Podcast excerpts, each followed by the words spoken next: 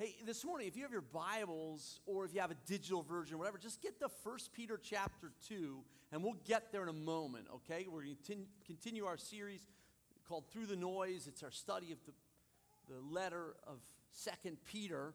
And um, let me just give you a disclaimer, okay? This morning, I'm very confident that everyone in the room is going to disagree with me at some point during the sermon. just wait for your time, okay? Just, just, just uh, eventually. I mean, they're not intentionally, but I think I'll get everybody pretty fast, okay? Um, why do I know that? Because we're Americans, um, and Americans like freedom. and we really don't like what we're looking at today. okay, let's, let's be honest. Let me ask it to you this way, all right? Just, just start with a few theoretical questions. How many of you have ever had a car or, or were driving a car that you thought, wouldn't it be fun to figure out how fast this car goes? Now, who's going to be honest in the room? And some of which, you know, this is a place. Look, we're not talking about lying today, so just admit it. It's fine. It's not it's not, yeah, okay. So, so, but there's something that's a hesitation to us in that. There, there's at least two things that maybe hesitate, that cause us to, to slow down a minute before we, you know, do that. One is the police, yes. Look, I love what the sheriff's department does and what the Topeka Police Department does, but honestly, I don't want to give them any money. I mean, like, um, I'd like to use it for the things I want to use it for. Like, I'd prefer to give it to missions, I spend it on one of my kids. I mean, I like to use it for a lot of other things, help somebody out, but I prefer not to give it to the, yes, I, I just don't want to pay a speeding ticket. They're expensive. And that's so the safety is one of those pieces that is important, you know, and so we tend not to speed for that reason as well. But here, look, okay? Look, I know we're not supposed to speed, but, but please, do not drive below the speed limit down Wanamaker, okay? All right, so if you think back even towards like the founding of the United States, right? How did that happen? Okay, it happened, it was simple. It was we just sent a letter to the British and said, we need to go our own way because you guys don't know what you're doing. You're pathetic at running your country, and we don't run you running ours. We want our own. Okay, that's a little simplistic. I know it was the Declaration of Independence. I know, but notice the British didn't like that idea, and it caused sort of a war, right? They didn't go, okay, fine, we're good with it. Just here you go. We'll sign off. You're now free. You know, America was actually born out of rebellion. I know, I know, I know. They did term it in, you know, we've been endowed by our Creator with certain inalienable rights, you know, and, and I know that's how it starts. But, but there's a little bit of rebellion there. Look, there's a little bit of rebellion in all of us, right? I mean, all of us, there's a little bit of rebellion inside of us. Um, why do I know that? Because we actually think that we can do a better job than everyone else doing whatever job they're doing okay? If you don't think that's true, we know we can do a better job than every elected official on the planet. Right? Along those lines, if you leave here today and you drive down 21st Street, and I didn't drive this way today, but I did on Friday, but, but if you leave here and drive 21st Street West and you go between McVicar and Gage, you're going to drive past a construction zone that's in the middle of the road that's been going on for multiple months, and it looks to me like they've just replaced a few pieces of concrete. How long can that take? Like, just think about road construction and detours in this town. We know we can do it better. Right? I mean, that's just the way we function. If you're a sports fanatic, which remember, fan is just short for fanatic. So if you're a fan, you're a. Okay, you may not be the addict part, but you're a fan.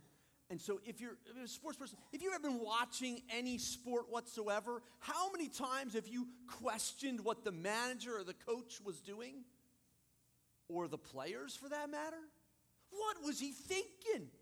We're thinking if I had the same skill set he had, I'd have made a better choice than he made. Because we know we can do it better than them. If you don't think that's true, listen to talk radio sports or otherwise. There are people with a lot of opinions about a lot of subjects, and they know they're better than the people that are currently doing it. It seems like it's a national pastime in our country for rebellion. Just think about teen years. If you're past your teen years, now see, now, now's where you're like, oh, don't even go there. If you're past your teen years, Think back about it. How many times did you question what your parents told you to do? because you know you knew better at that point in time. Now, not all teenagers are that way, but if you're a teenager and you operate with the willingness to go along with your parents and you hang out around people who don't have that same willingness, they're going to make fun of you. Because rebellion is a normal thing in the teen years. Being compliant is not looked upon. Look, we don't remember the people who did things the way that they were supposed to be done. We actually celebrate the rebel in our country. Sometimes it's for really good reasons. Look, we make movies about people who did crazy, stupid stuff, who were criminals in our country. And we go watch them or we celebrate them.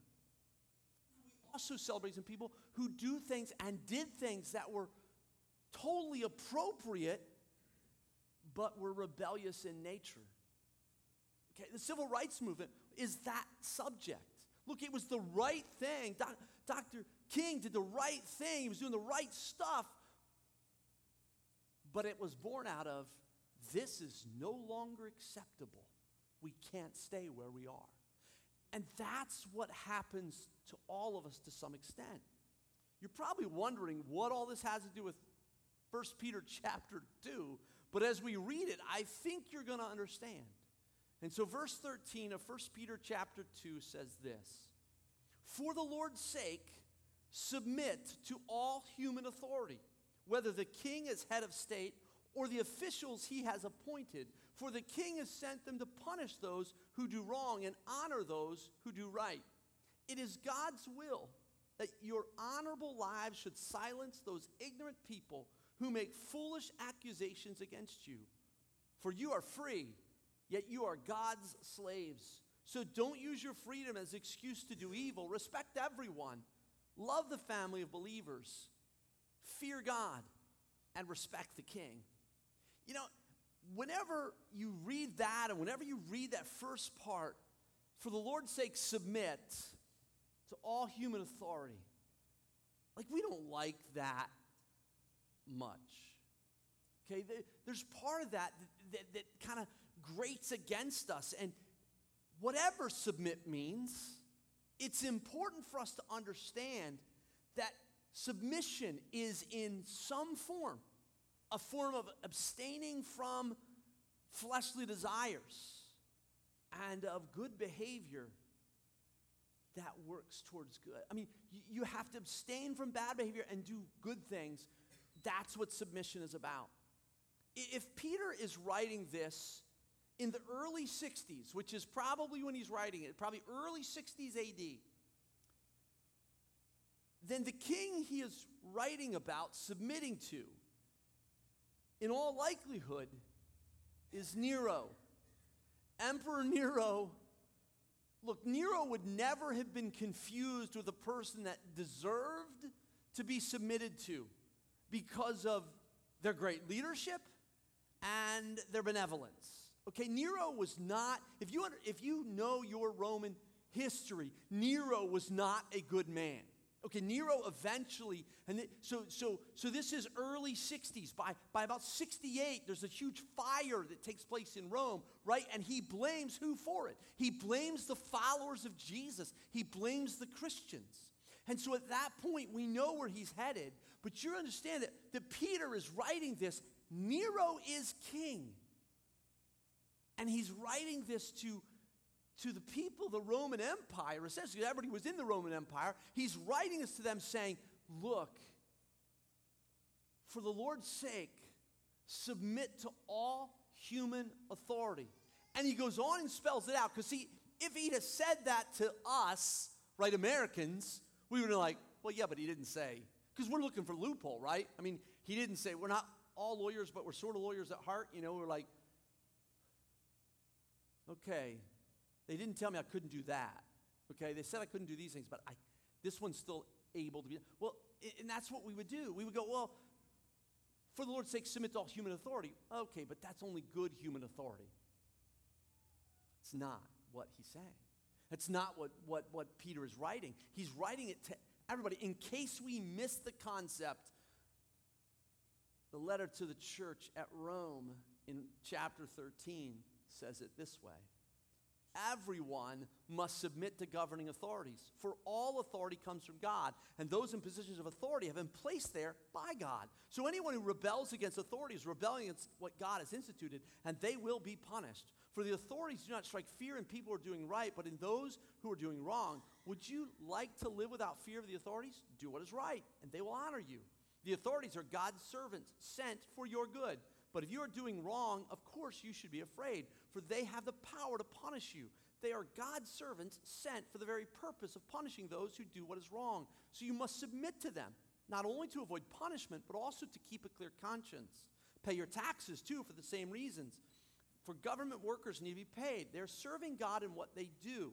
Give to everyone what you owe them. Pay your taxes and government fees to those who collect them, and give respect and honor to those who are in authority. Now,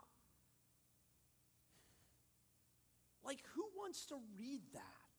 I mean, who why why would we why why would we want to do that? I mean, Rome was obviously a wicked place, and, and their government was wicked. There was all kinds of issues. I mean, we're just talking about Nero, but the, the line in front of him and the line behind him is not actually the, the list for sainthood, okay? There, there's, there's just a bunch of evil guys in there. There's some that follow Nero a little bit better, but, but if you study the Caesars, it, they're terrible, most of them. And yet, in that context, the early church has been instructed to submit to their authority. It appears that the followers of Jesus are to submit to the authority of the government, not because they are the government, not because they're the final authority. We're, sub- we're to submit to the government for the Lord's sake. For because of God, because of Christ's work in us, we're, sub- we're to submit to the authorities that are around us.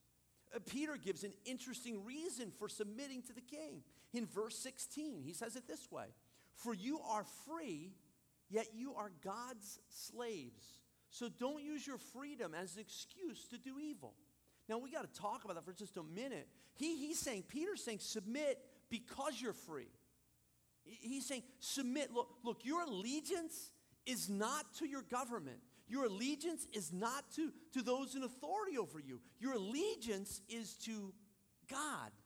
And because your allegiance is to God, because your citizenship is in heaven, then submit to where you are living to the authority that's over you. Because God is in that. Now, are they doing everything that God wants? No, they, they're, they're not. But, but because of your freedom, submit, which seems, but that's typical of the kingdom, right? Everything seems weird. Because of your freedom, submit to the authorities over you. Freedom and liberty were not to be used negatively.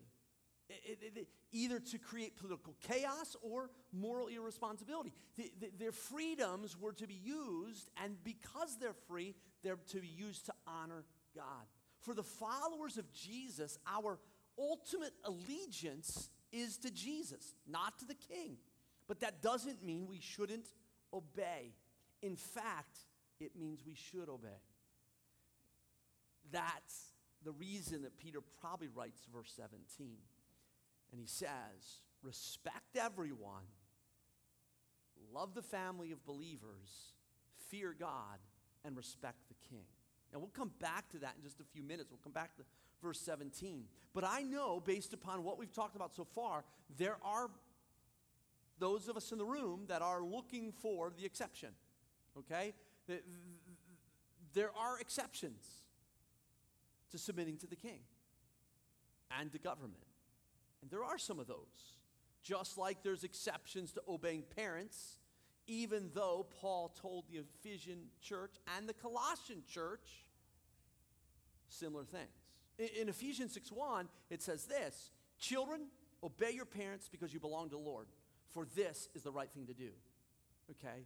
So then it comes into the question like, if that's pretty straightforward, that, that's really, that's not even in the honor world, the obey world. Okay? So honor is one thing, obey is another. Honor is honor your parents because you should honor them, but as you get to be an adult, you don't necessarily obey them, you're honoring them. Look, I can give you an example of that. Okay, and when I make it, when I was making a decision as to what I was going to do with my life in the midst of what these guys are experiencing, I was a freshman in college. I had made a commitment to follow Christ, and, and I was sensing a call to ministry in my life and just a call towards pastoral ministry. And I asked my what they thought I ought to do. I had two options to do it. I could go to, to Bible college, or I could finish at Washburn and go through Global University. My dad, I knew, and I said, Look, I know if I go to Bible college, I know you won't pay. I get that. I'm giving it out. I, I think this is where God has me going. Th- then here, here's so, in honoring my parents, I was asking their input on my decision, even though they didn't understand my decision. My parents did not understand what it meant to be called to ministry. They didn't understand what that was. And so, at that moment, I'm asking my parents, and by asking, I'm honoring them. I'm actually asking them if they want to bail on paying for my college, which they actually were doing and continued to do all the way through school for me. So I actually got out of school with owing no debt because my parents paid for college. But after my freshman year, I gave them the out and said, hey, I, I understand. So there's an example of honoring, okay? Obeying is doing what your parents say. That's pretty easy to illustrate. What's tougher to illustrate is when is it okay to not obey parents? Okay, it's the same criteria that is set for in motion for, for not listening and not submitting to the government. Okay, but I'll give you an example because I don't want I don't want students to, to miss me here. Um, I want them to understand. But here it is it's whenever your parents ask you or tell you to do something that is contrary to the moral law of God. Okay? So if you think in terms of when is it okay to disobey parents, it's when a parent gives instructions that would have you disobey the moral law of God. Here's an example. It's a real life example. So here's a real life example, not from my life, but, but I'm just telling you, here's a real life example. Um, and I be, once I tell the story, you know I'm not going to tell you any idea who it is or when it happened or where it happened. So I'm not going to give you any details other than here's the, here's the deal. We're talking about a, a young lady who is about 16 years old who makes a commitment to f- Christ, to follow Jesus, and, and her father is not a follower of Jesus. Okay? And so in the midst of that, she um, goes to a camp and she realizes that God wants her to live her life honoring Him, and, and, once, and she makes a commitment that she is going to uh, live sexually pure until marriage. But she tells her parents that, that she's going to remain sexually pure until college. And they tell her, No, you're not. You're going to sleep with at least four people before you get married. Now, I realize in this room, you go, in our culture today, the other side of that, when a student makes a decision to follow Jesus, they are not usually supported at home if their parents are not followers of Jesus. They had a whole different perspective. They, they looked at that child just like we would look at a child and go, you know, you've not lived enough. You, you need to, you know, you know, we need to help you understand. You don't understand. Just like, okay, there's rebellion all of us, right? I mean, so so there's some, and so the parents will look at that. No, no, you just don't understand. You need to make sure that there's. Now you tell me, what's the what's the child supposed to do? Are they supposed to listen to that parent? No. The parent is asking them to violate the moral law of God. And so, no, they're not to do that. So, so they're not going to do that. All right, so, look, when we get to civil disobedience, because for the most part, we don't have to worry about either of these scenarios, right? Even, even the, the, the, the disobeying the king, we don't really have to worry about that a whole lot. At least we haven't had to. We may in the future, I don't know. But here's the deal for the most part, we don't have to worry about it. Civil disobedience, disobeying a parent, or civil disobedience, not, not listening to the king, is basically the same answer, and it's, it's the last resort. It, it's the last option that we would employ after all other things have been exhausted. Look, we have biblical evidence for civil disobedience. I mean, most would know that if you think back to Exodus, Pharaoh had given instructions to the midwives. And those instructions were you're to kill every Hebrew boy as they're born. They got to die. Leave them alone, don't help them, just let them die. Well, the midwives, and we know of at least one occurrence that they didn't think that was morally okay. And so they, you know, they load little Moses into a, a, a, basket and send him down the Nile, and that was better than let him die. And his life is spared because and God has his plan. There's, there's times where you have to come to a place where you're going to disobey and you're going to not submit to the government authority when they're asking you to do something that's morally objectionable. And not just morally objectionable, it has to be significant, violating the moral law of God. And I'll, I'll get to how we can do that. Another one, another example is Acts chapter 5. Acts chapter 5, um, Peter and the disciples are told to stop preaching Jesus, right? They were told to stop preaching Jesus because they did something good. They healed a man, all they, and they're told, don't ever speak and teach about this man Jesus anymore. Well, their response to that, because they knew what Jesus had told them, Jesus had told them to preach the gospel, to make disciples of all nations. And the only way that's going to happen is by preaching, and now the government is saying that's illegal. Well, they determined we're going to obey God, not men. We'll follow God and not government. They're going to preach the gospel even if they put him in jail, even if they punish them, and even if they execute us, which is exactly what happens. Peter, his history tells us, was uh, crucified upside down. Like most of the disciples experienced some kind of death of that nature.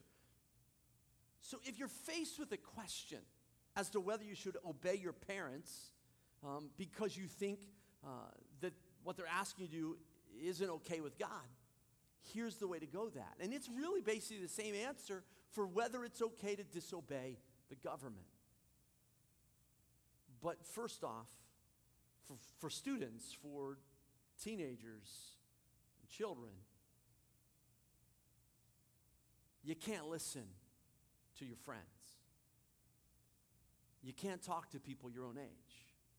You actually need to find people who are followers of Jesus, who are known to be full of wisdom, and you should explain your situation. And then, if they agree that you shouldn't obey your parents, then there's probably a potential this exists. But you need to run this through a lot of filters in order to make sure that obviously it has to, you know, be a violation of God's moral law from the scriptures. And then we kind of walked there. Civil disobedience is, is the same kind of deal.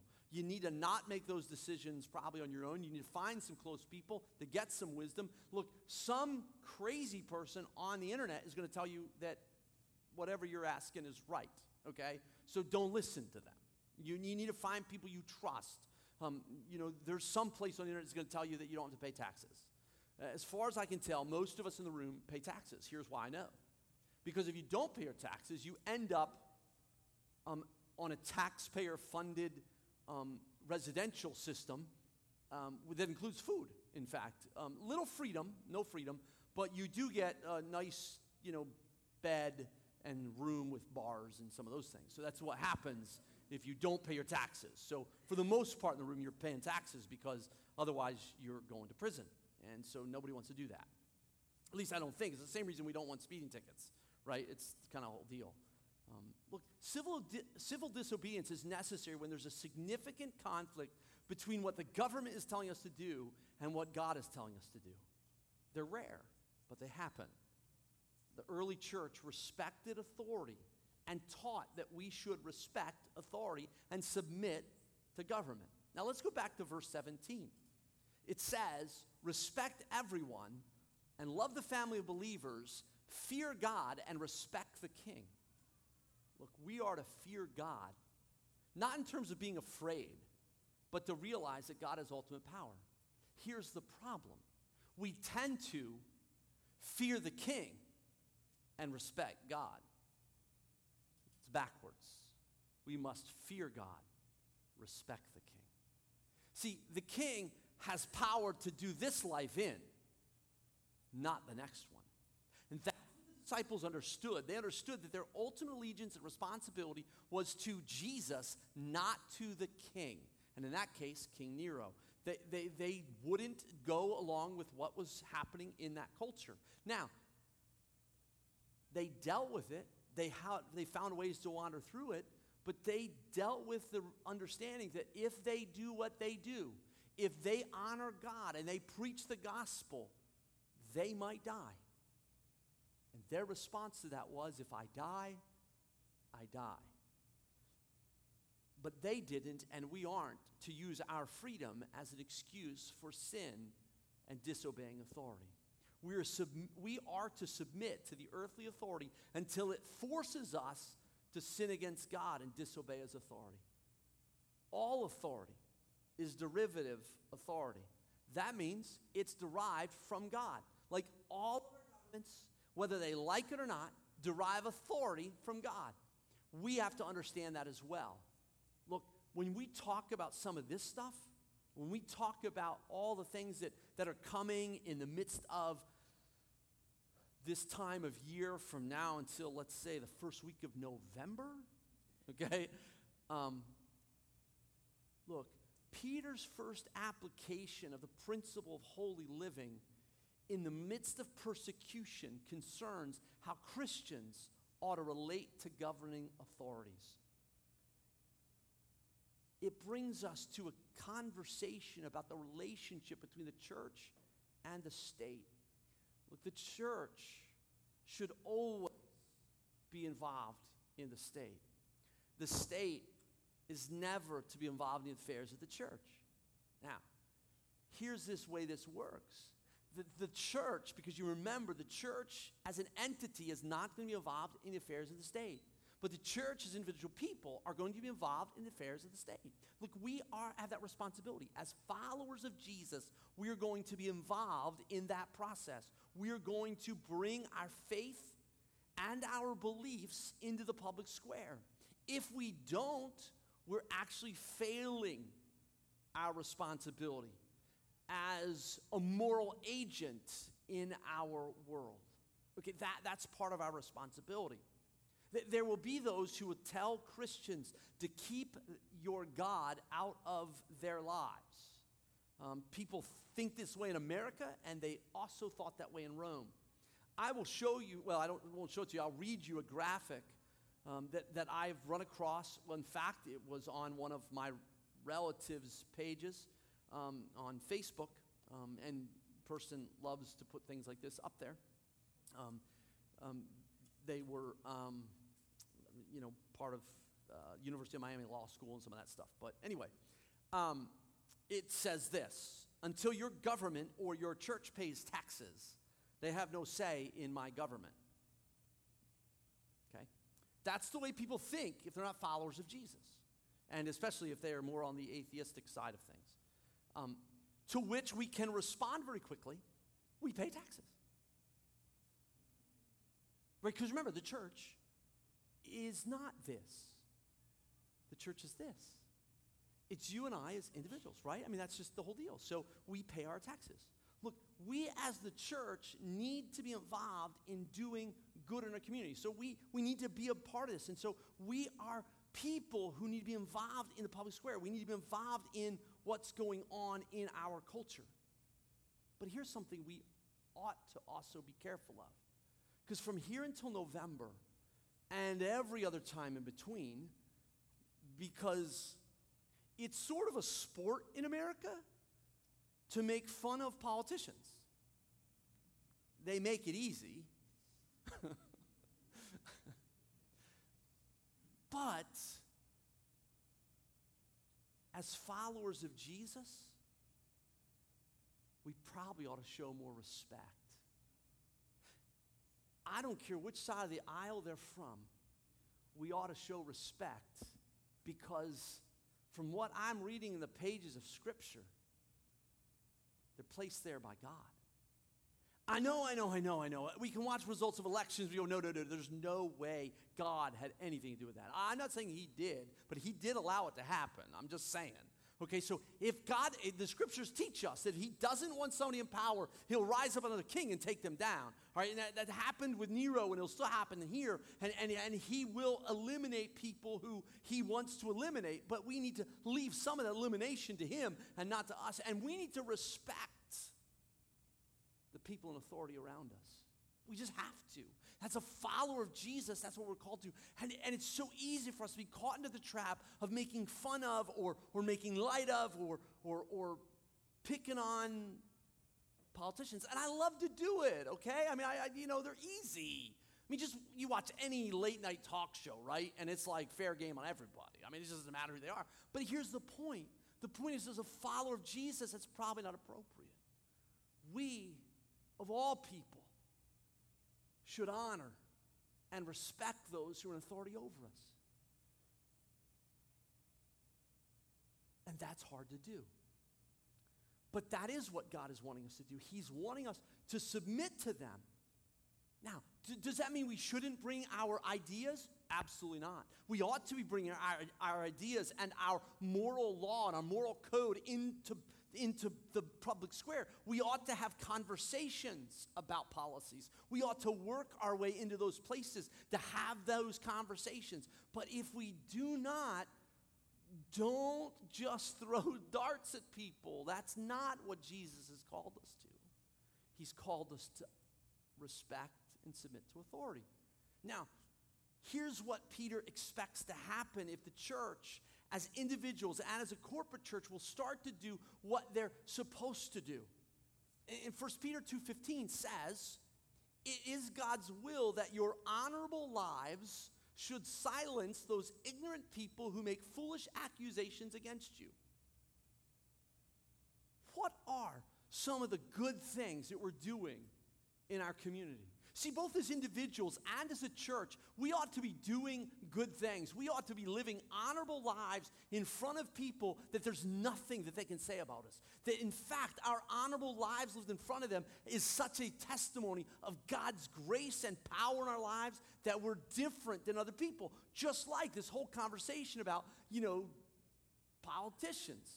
Let's just figure out a way to pray for those who are in authority over us. Oh, that's a biblical concept. To pray for those who are in authority over us that are leading our government and all those. Let's pray for them. It's hard to make fun of somebody you're praying for. But we ought to live honorable lives. And we ought to live lives that reflect Christ in the public square so much so. And that as a church, both collectively and as individuals, we're doing some things that show significant impact. So let's consider just a couple things. Let, us consider, I, I, know, and I, I, I, see Dawn, and, and, and, and, and, and yeah, just like, oh my goodness. Uh, but, but, but I'm thinking of your school. I'm thinking uh, of the school and just the things that we do with the breakfast and just for the teachers. And, and, and what, does, does that speak good? It does. For those you make food and, and, and do all that thing and, and, and, and put that together, it, it is incredible.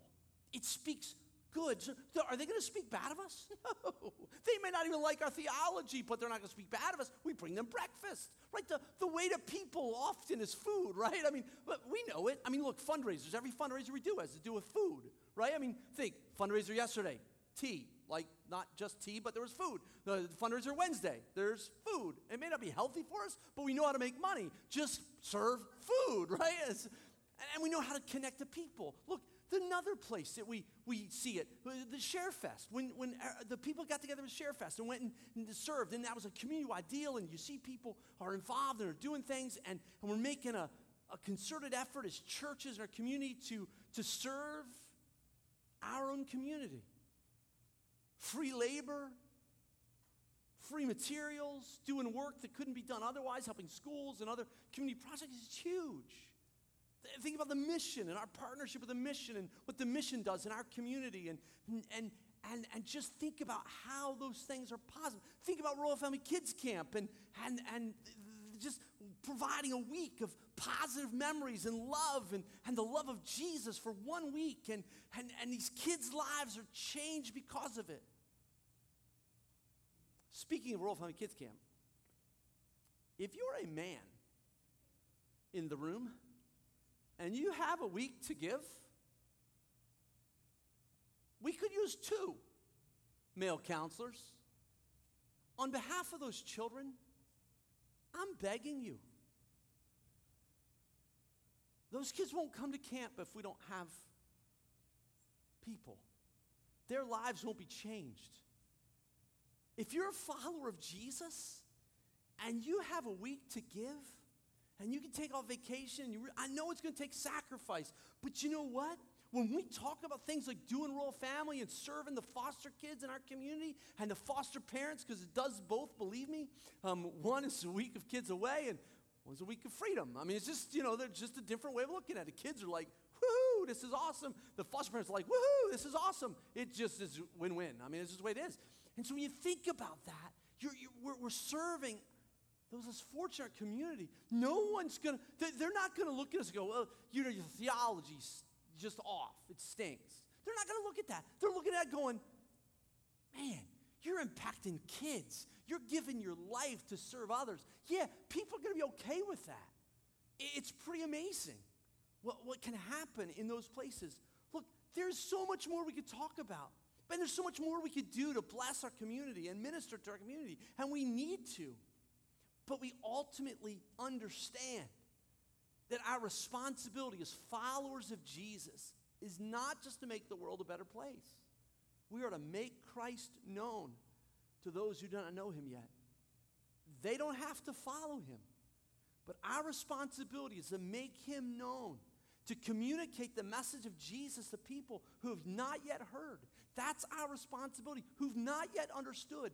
That's our responsibility. Our responsibility is to serve people who don't know Jesus.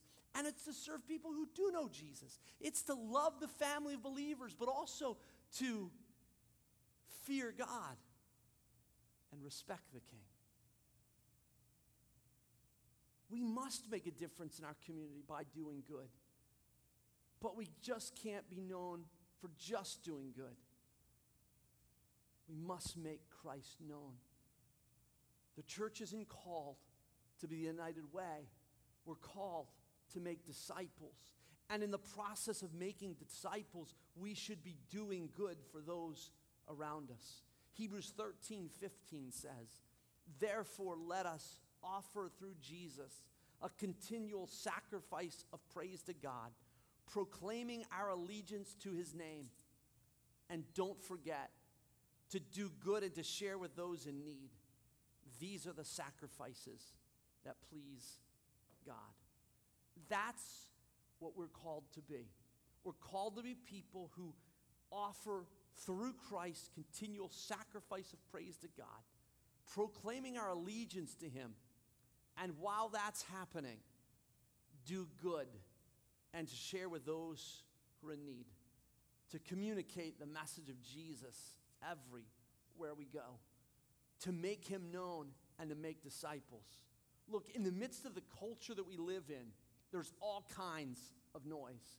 You're going to be told a lot of things that we should and shouldn't do. You're, you're going to be told a lot of stuff about, you know, this is this world's crashing down and the, the end of this election is going to be the end of the world. You know, I've only heard that since I became a Christian.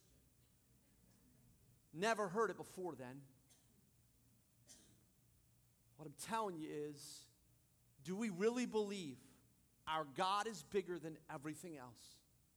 If He is, then we can submit to the governing authorities and we can do it in honoring Jesus. We can do it and honor God.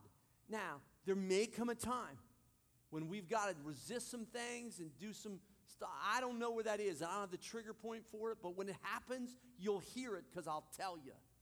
I'll say straight up at this point, we cannot listen to the king. We don't have a king. But you know what I'm saying? You understand that at some point that could happen. When the day comes when I can't communicate Jesus freely, that's going to be one of those days. When I can't communicate Jesus in the marketplace, that's going to be one of those days. But there's not many of them that are coming in America. But those could, and if they do, that's where we got to draw the line. When we get there, we get there. We'll cross it when we get there. Until then, we're to do exactly what the scriptures teach us fear God, submit to the king. And if we do those things, we're going to bring honor to God and we're going to be able to navigate this world we live in. I realize every one of you in the room would do better than those we've elected or to elect. Because we all know it.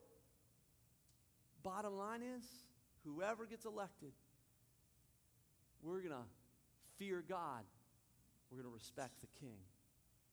And we're to live life as followers of Jesus, knowing our ultimate citizenship is not America, it's heaven. And He's going to help us walk through this noise that we got to live in. Let's pray.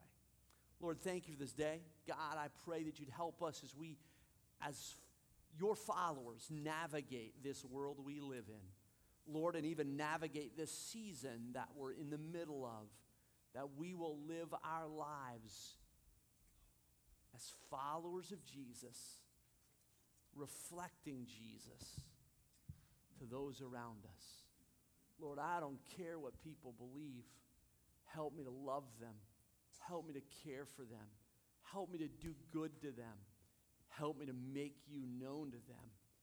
Lord, that you would be pleased with my life, that you be pleased with our lives, and that our lives would reflect you, and we would live such honorable lives before the people around us. They couldn't say anything about who we are and what we. Lord, thank you for it. I pray, Lord, that you would help us to navigate this. And Lord, this morning, God, just speaking to every one of our lives the very thing that you're wanting. In Jesus' name, amen.